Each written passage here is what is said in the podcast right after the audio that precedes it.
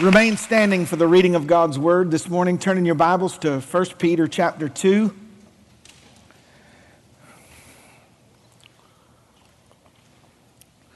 First Peter chapter 2, beginning with verse, verse 9.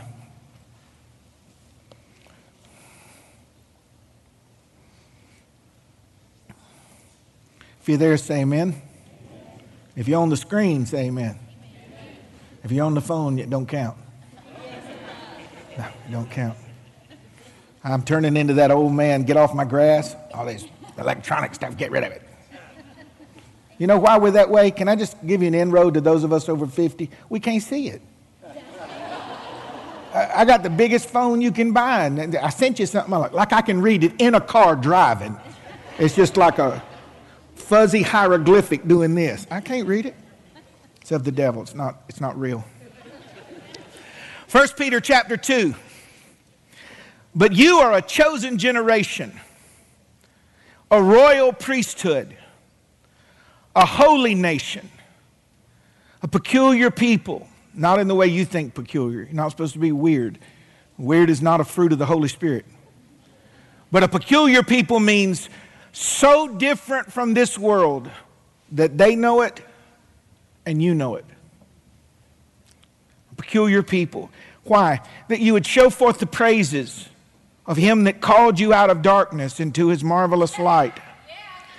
Away from this attitude, this progressive mindset that God is enamored with me and loves me like I am, and He made me like I am, and He leaves me like I am. No, the encounter with God always calls you out of darkness into light, out of bondage into freedom, out of sin into holiness. Which in times past you were not a people, but now you're the people of God. And you obtained, which you had not obtained mercy, but now you have obtained mercy. And here's the anchor text Dearly beloved, I beseech you as strangers and pilgrims, abstain from fleshly lust that war against your soul. Having your conversation, your lifestyle honest among the Gentiles or the unbelievers that whereas they speak against you as evildoers, you can by your good works, which they witness, they behold, glorify God in the day of visitation, which means you may not get credit for it now, but in the presence of the King of Kings, they're going to say, I lied about this one. I lied about this one. They were upright and they loved the Lord. Would you pray for me this morning as I pray for myself? Uh, just that God would anoint me to communicate this word. The hour is late. I firmly believe we are the terminal generation that will see the return of the Lord for His church and then come back with His church.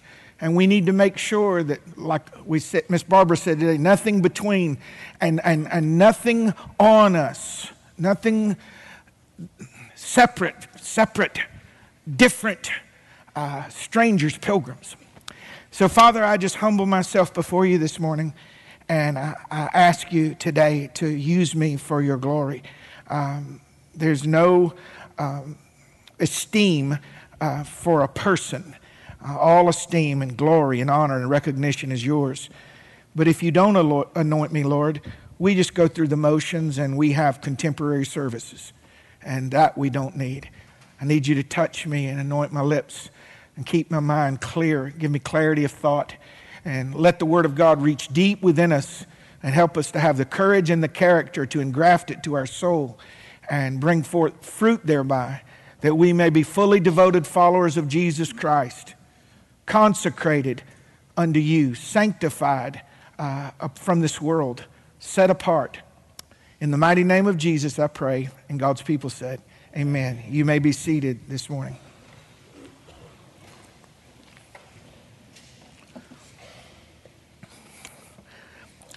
I want to talk to you for a few moments as your pastor. Uh, the Bible says to use the Word of God for us ministers to reprove, rebuke, exhort, but this is a strong exhortation, if you will.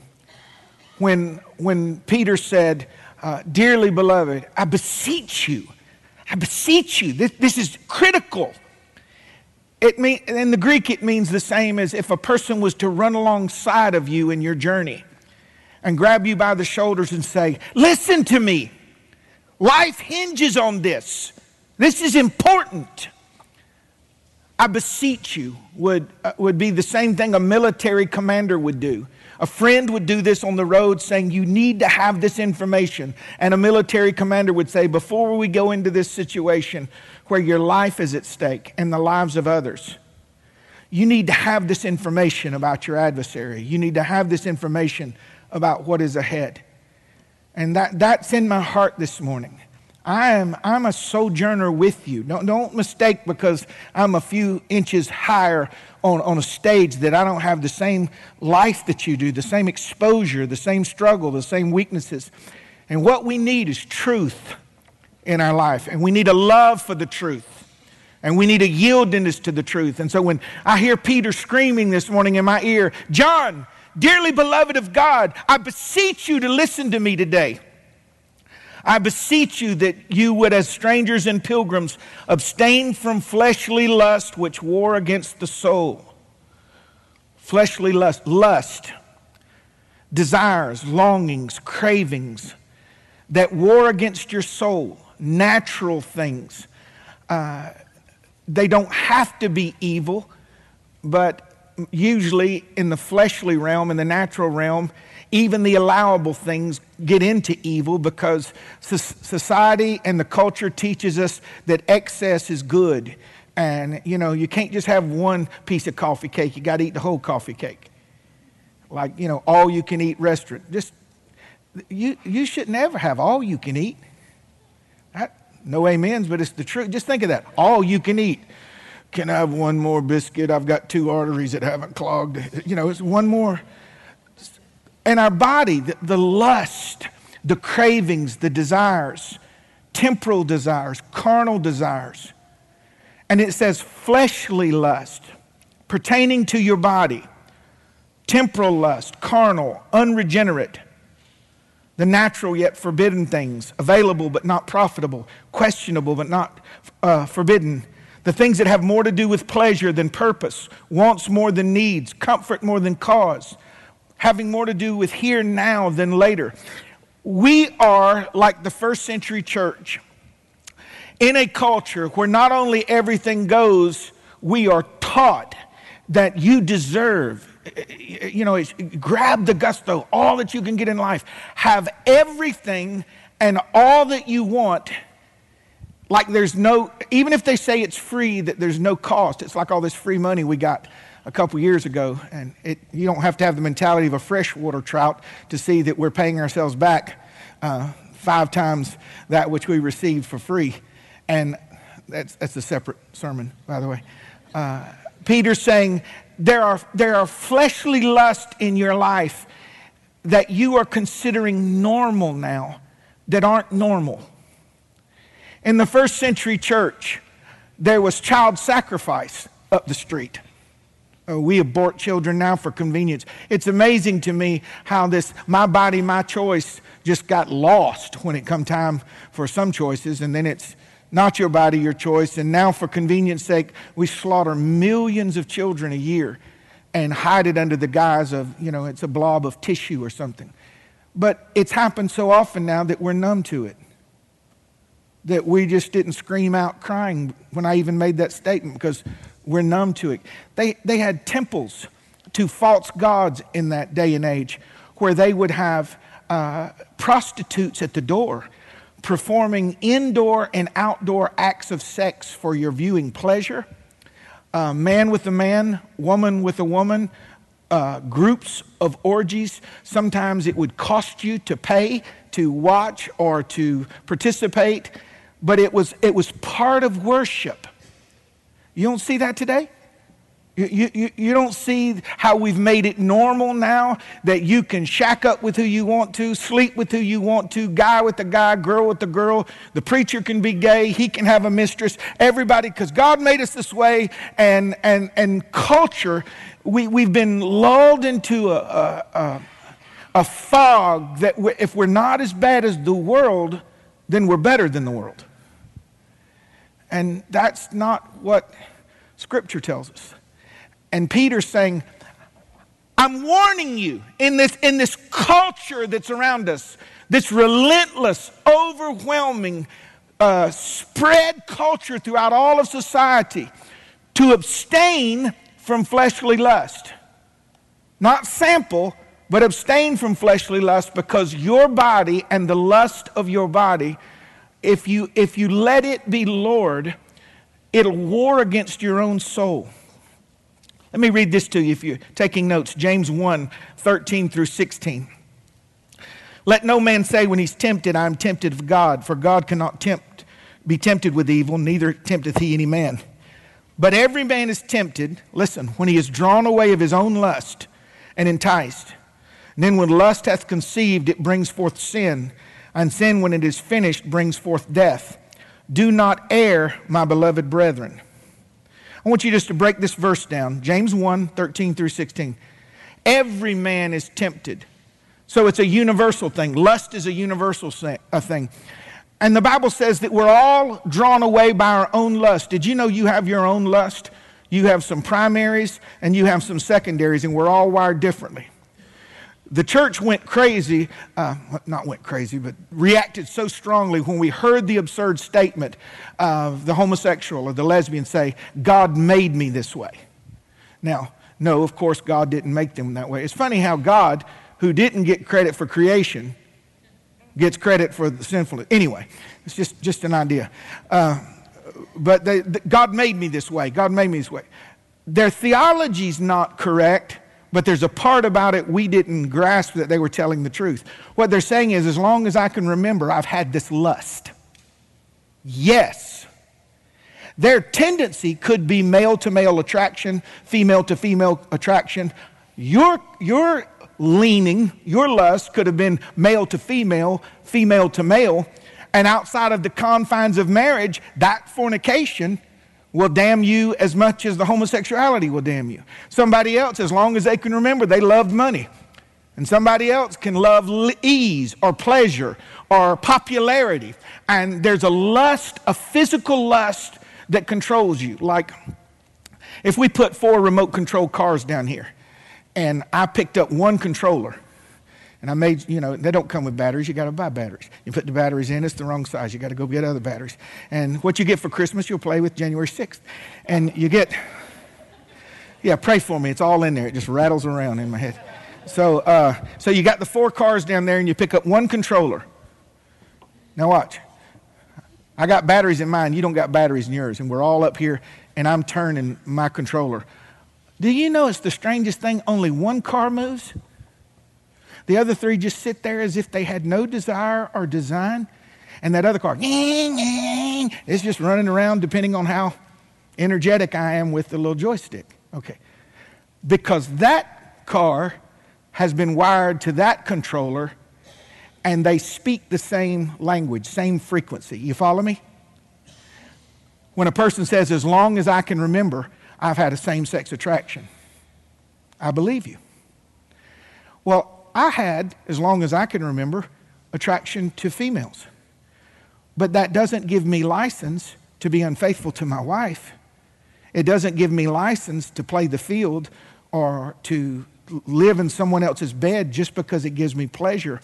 But we're in a culture that says you do what you want, when you want, how you want. And the church has lulled itself into sleep and says if we're not as bad as the world, we're good you have primary lust. I remember when I first got my uh, license with the Assemblies of God, I forgot who it was, but an old preacher said to me, he goes, Brother John, can I give you some counsel? You may not think much of it today, but it's good. I said, Yes, sir. He goes, Be careful of the three G's. I said, The three G's? He said, The girls, the glory, and the gold. I just thought that was kind of cute. And then the more I thought about it, everybody that of my peers that have ever fell off the reservation, it was either through sexual immorality, it was either pride, the glory, or gold. He said, don't, don't let your body control you. That's why fasting is important. Sometimes once a day, sometimes a couple days at a time, you teach your body that you're not God. You don't get to tell, tell me. When Jesus said, if you're going to come after me, to follow me, the first rule of discipleship is you better know how to deny yourself. Then take up your cross, God's will for your life, and follow me. Very quickly, I want to talk to you about this, this craving. It's universal. Every man is tempted. It's personal, drawn away of his own lust. And by the way, don't be so critical of someone else's lust when you got one yourself. Your own lust. Your lust. The one that you make allowance for, the one that you justify. You know which one yours is? The one that you defend. If you wonder, what's my lust? The one that you're sympathetic to. You know, it's just a friendly little lust. As long as it doesn't own us, like it's just a little bit of cancer, just a little bit of AIDS, just a little bit of antifreeze in my key lime pie, not a problem. It's deceptive. Said he's drawn away of his own lust and enticed, which means tricked, like using a decoy. It's a process, and lust having conceived, like seed germinating in a womb and then it produces, it brings forth death, and then it destroys. And when sin finishes, it brings forth death. death. I want to summarize this first point with this about your fleshly lust. These hallmark memes that you put on your Facebook post and that govern your life, just follow your heart. Wrong! follow your heart. Your heart is desperately wicked above all things. Anybody else's heart's a fool? Don't, don't look at who you're sitting next to. Don't, don't look at them. Look straight ahead. Don't, don't. Desperately wicked. Not follow your heart if it feels good, if it feels right. No. Sanctify them through thy truth. Thy word is truth.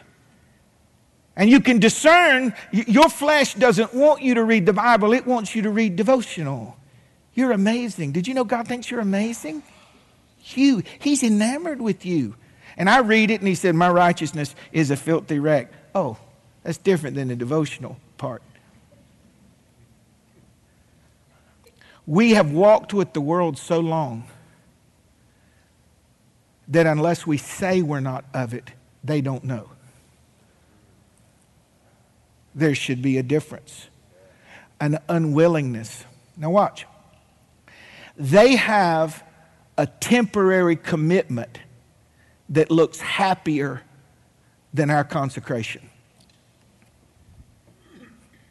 When you're doing what you want, when you want, how you want, there's a lightheartedness in that. Hey, y'all, I want to go to lunch. Yeah, come on, come on. And then you sitting over there with your Bible on your desk. Yeah. And we live without. It's Taco Tuesday and Margarita Day, and you're sitting there and you go, iced tea, please and everything in your body says, why can't I just? Why can't I just do what they do, say what they say, think what they think? Because consecration costs. And your fleshly lust war against your soul. War against your soul. And did you know the way you're wired, if, if you will own up to it, and you will humble yourself before the Lord, He'll show you, my wife taught me this phrase, how to use your powers for good. Those of you that are good businessmen, you, you can't allow yourself to take advantage of someone. I have always had a business mind, and I have to, I have to control, I have to adjust and bring under the light of Scripture to where I can say with integrity, that's win win. And if I can't do that, I can't do it. And same with our eyes. If we're, Stephen, if we're watching something and all of a sudden you're convicted you walk away, I, I can't say, What's wrong, man? Is, is it? No. Your, your remote car may be doing something that mine, mine don't. But we know this that our flesh wars against our spirit.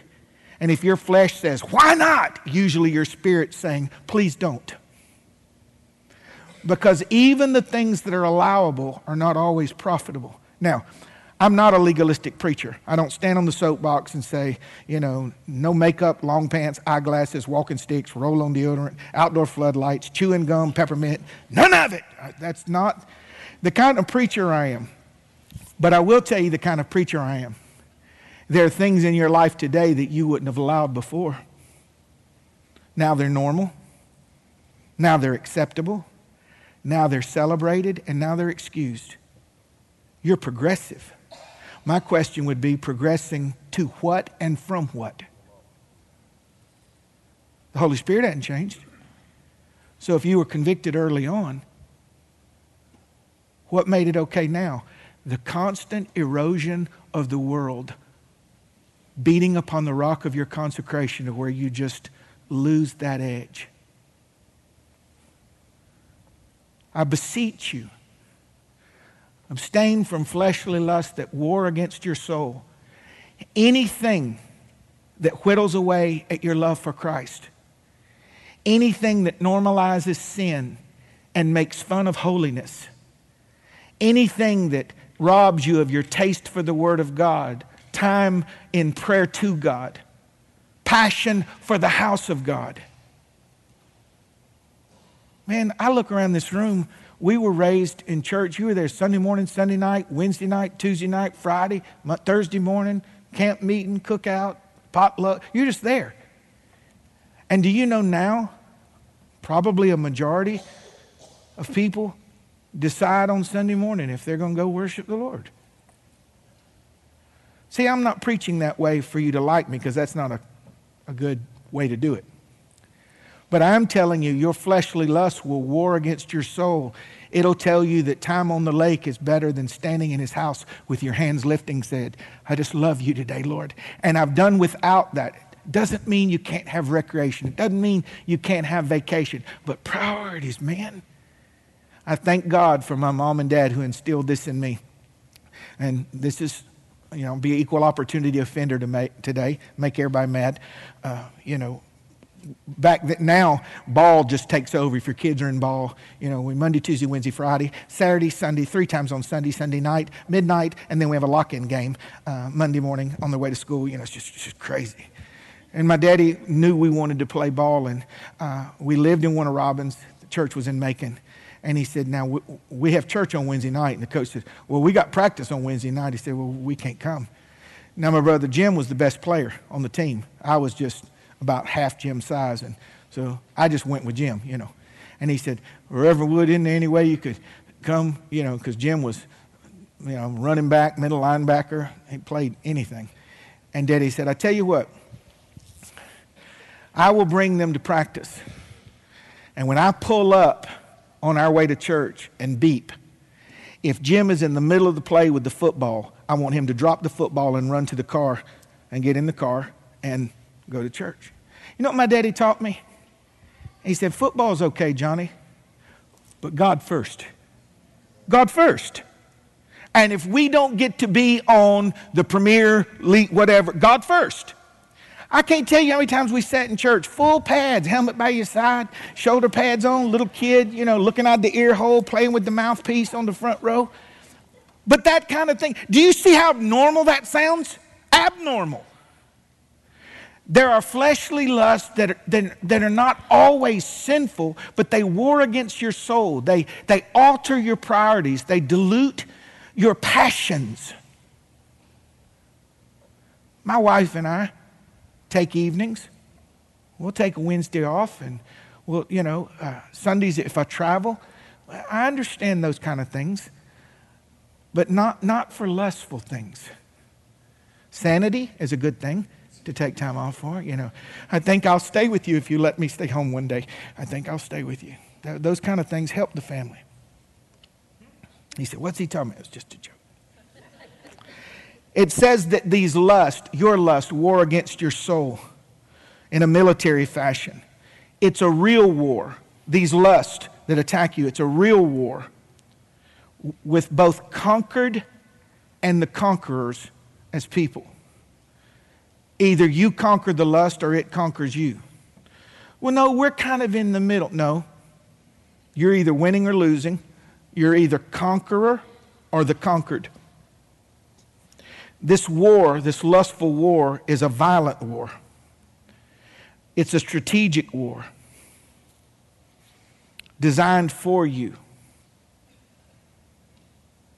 If you look back over your life, I look at my friends Wanda and Michael and uh, James and uh, Jason and the Tisdales, and I, I, look, I look at these people. And if we look back over our shoulder, we realize that the strategies the devil used against us were different fronts, different layers, at different times, in different ways, for the same outcome.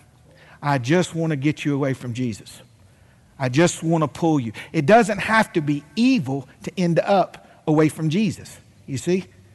So the issue is not legalism, it's, it's abstaining from lust that war against the soul. See, ball may not war against your soul, but it may war against mine. You see? So we're not trying to do a universal, can't nobody do this, nobody go there, nobody listen to that. No, but you abstain from the lust that war against your soul. You bring your body under subjection. You beat it into obedience. You deny yourself. You take mastery over it. Because this war is relentless and it's costly. The fight is inevitable and the results are irreversible. I, I beseech you, parents to have that habit that the kids just say, well, that's just daddy's habit and that's just mama's habit. Do you not understand that you're teaching your children? Not that that's okay, it's that following Christ has acceptable bondages with it. Well, the Lord's kind of, the Lord's trying to help him quit. Do you know how moronic that sounds? The Lord's trying to help him. Jesus is like, I'm doing all I can. I can't, I can't help him. Who the Son sets free is, a, is free indeed. But we we think to be free means I don't suffer. No, it's the proof that you will suffer. If I'm free from my lust, then the craving remains. You see? Being free, I'm not free from the pull of sin, I'm free from the power of sin. The difference in the church is those who are willing to suffer by abstaining from, participating with their lust or giving in enough to just get by. That's why we're powerless, anemic, and our words carry no weight at work. I love you today. I'm not beating up on you. I'm running beside you saying, Dearly beloved, my, my family, I labor for you. Abstain from those lusts. Turn it off. I love what Quay said. Unplug it. Turn it off. Distance yourself from it. Those things war against your soul, and the results are irreversible. An ongoing, continuous war. A war with innumerable casualties and undeniable destruction. To the victor, the victor goes freedom, increase, reputation, and legacy. That's war that's going on in Ukraine one of the many fronts uh, concerning it, or, or, motives, is resources and land. If Russia wins, now there's way more to it than this. Russia gets the land, Russia gets the resources, Russia gets the reputation, Russia gets the assets that come from taxation, all that stuff. Okay. Do you understand that when a lust conquers a part of your life, they get that land in your life? They get that influence in your life. They get the resources in that life because you have to pay for it, you see. They get the influence. And your children watch and they learn how to live in captivity. Instead of rolling up your sleeves and saying, Daddy isn't going to do that no more. Daddy's not doing that anymore.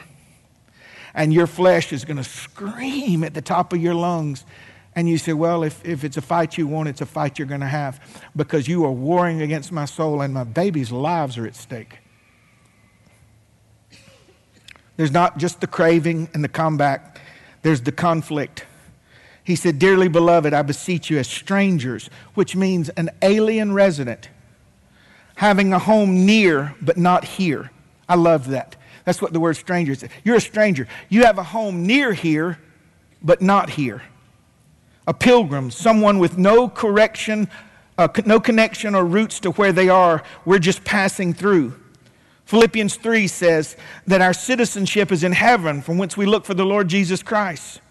Hebrews 11 speaks of the roll call of faith, and it said, These all died in faith, confessing they were strangers and pilgrims on the earth. And they that say such things declare plainly that they seek a country. And if they'd been mindful of the country they came out of, they might have a reason to return. But now they desire a better country, that is, a heavenly one. Wherefore God is not ashamed to be called their God, for he has prepared for them a city. Problem number three we don't know what country we're part of. I wish the church was as clear about spiritual things as they think they are about political things. We know what someone looks like who's in the United States, taking the best the United States have to offer, and then burning flags and defecating on flags and anti uh, nationalist, anti patriotic. And we look at it and say, What's wrong with you? You're just going to take the best the land has to offer and then do this to it? That's what they do in the faith. That's what the church does. The best Jesus has to offer, the cleansing of our sins, the fullness of the Holy Spirit, our name written down in the Lamb's book of life, and we are more comfortable in the world that hates him than we are in the heaven that awaits us. My citizenship is in heaven. This is not my home. There should be within us, we, we use this world, but when they look at us, they understand. You know how you, you can pick out someone that's an alien here?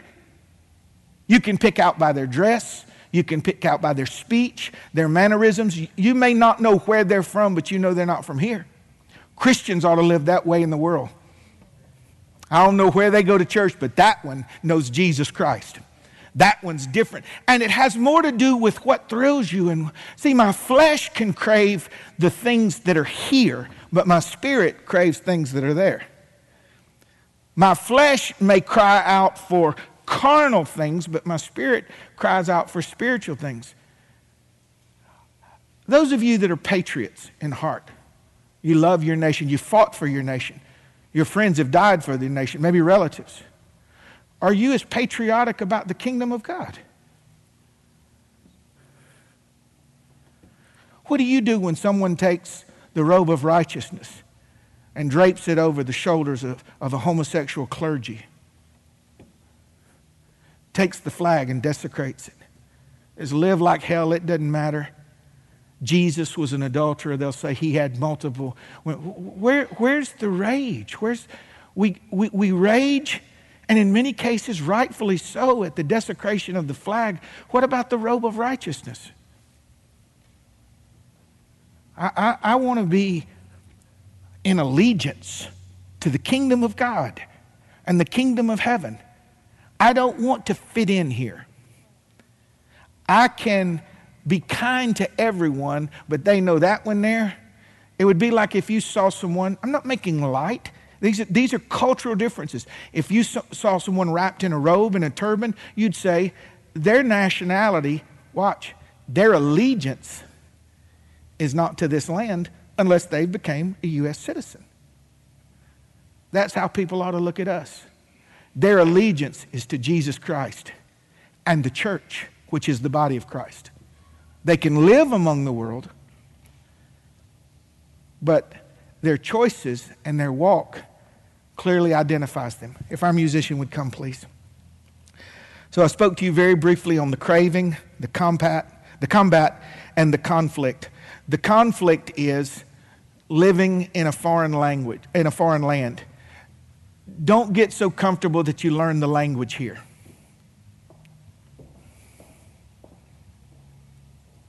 Don't get so comfortable you learn the language. It's good not to fit in. Are you listening to Pastor this morning? It's good to not fit in because we ain't staying. Somebody's spirit man just jumped.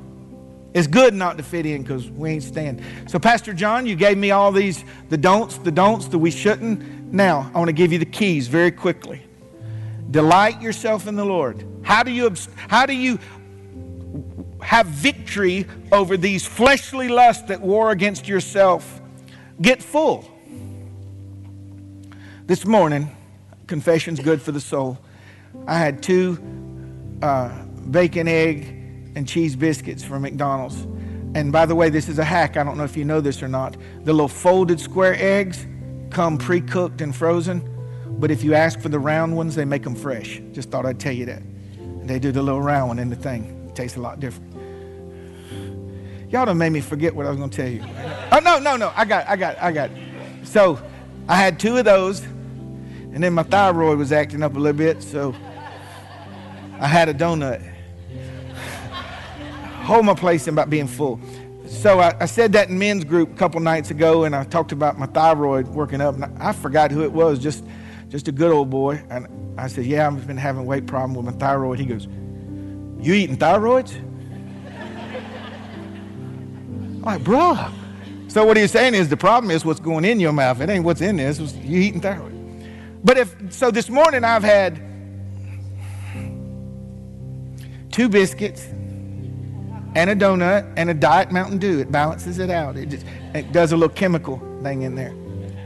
But do you know when I walk over there, whether it was pizza or hot dog, I'm being honest, I'm not hungry. Even if it was steak, I might have a bite, but I'm not hungry because I had two biscuits and a donut just like an hour and a half ago. You know why we're sampling so much at the world's table? Because we're not full. Delight yourself in the Lord. Delight yourself in the Lord. Taste and see that the Lord is good. And when they offer you these reheated hot dogs, you say, I'm good. I'm fine. Delight yourself in the Lord. One key denial of yourself. Deny yourselves, willing to starve your flesh. Abstain from fleshly lust, which means to do without not to touch, to spurn, to turn aside, refuse. I don't know who this is for this morning. The Lord, I felt, whispered this in my heart when I was thinking about this, this denial of flesh and the warring against these lusts. I felt the Lord whisper to me that it is way easier to abstain than uproot. The reason it's so hard now is we've got a tree with roots in it of lust and we go pulling on it and it hurts your back, it, it takes time. But if you just abstain and just say, No, I don't want any part of it, that's a lot easier than uprooting a tree. Abstain. I pass. No, thank you. Distance yourself from those things and those people that pull you away from the Lord. Willpower only works till it doesn't work. Distance is your best friend. It's impossible for me to get shot in Atlanta this morning for one reason I'm not in Atlanta. Well, it's not that you're a good guy. Nope. It's not that you're married or single or a daddy. Nope. I'm not in Atlanta. Distance yourself. If you struggle with food, don't, don't get a job as a cashier at Old Time Country Buffet. Just don't do it. Don't. You see what I'm, you see what I'm saying? Just be smart. I know a man, I don't think he goes here anymore, but he came and met with me and was at the verge of losing his home, his wife, and everything. And I said, How honest can I be with you? He told he said, Pastor, tell me the truth. I said, Your problem is you have, you have access to the things that are killing you. Get rid of your phone and go to a flip phone. He said, I run my business from my phone. I said, You're losing your family. Next time I saw him, he looked like something from the old Star Trek. He goes, I mean, screen about that big, can't text, can't nothing. I said, How are you? He said, I'm down so and so percent in my business, and my wife and I have never done better, and my prayer life has come back for me. I had to distance myself. I had to do that. And he said, Life's good, Pastor John. He closed his little thing. Just a, I mean, it was a dinosaur, man. Like, where do you get those? And finally, you disarm your accusers by the lifestyle you live. You should be known among your peers not just by good manners, by thank you, but by your no thank yous. No thank you. No thank you. Abstain. No thank you. Do you know they can go upstairs, Brian and those in the room, and they can punch in the computer? You can do this at home. You can bump your thermostat. One push of a button can change the whole house from hot to cool or from cool to hot. What would happen in your life if you punched the right button? No. No more. Yes. I can't do it for you, and God won't do it for you. I close with this. My brothers, my sisters, my fellow pilgrims, my sojourners, abstain from fleshly lust that war against your soul. Just quit. And what Quay set me up perfect today. And watch your watch your your soul and your countenance and your heart come back to life. And it don't matter if other people can do it. We can't, we're all different. You abstain from your fleshly lust that war against your soul.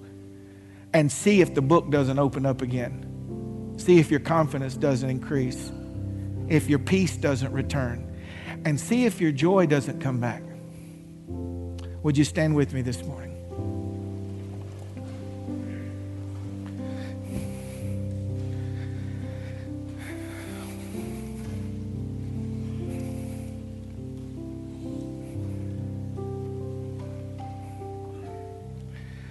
For those of you that respond to this word this morning, and by the way, you don't respond to John, the things that the Holy Spirit quickens to you and says, This is what I'm sharing with you.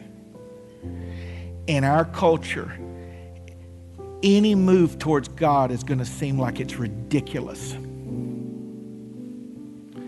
But the truth is, His laws and His ways are different than this world and their ways. And I want to go on record in the court of heaven that this is not my home. And I'm looking for a new city whose builder and maker is God. And I declare plainly that this not only is not my home, I don't even want to think about it because I might have reason to go back. But I belong to a different home and a different homeland. As a matter of fact, I close with this verse. Can you just, I know we can't hear the Lord's voice audibly, but can, can you just hear Jesus this morning saying, Hey, I'm going to prepare a place for you. And I'm coming again to receive you unto myself, that where I am, you may be also. Start living it now. So when you get there, you're already in motion. Have a wonderful Lord's Day. God bless you.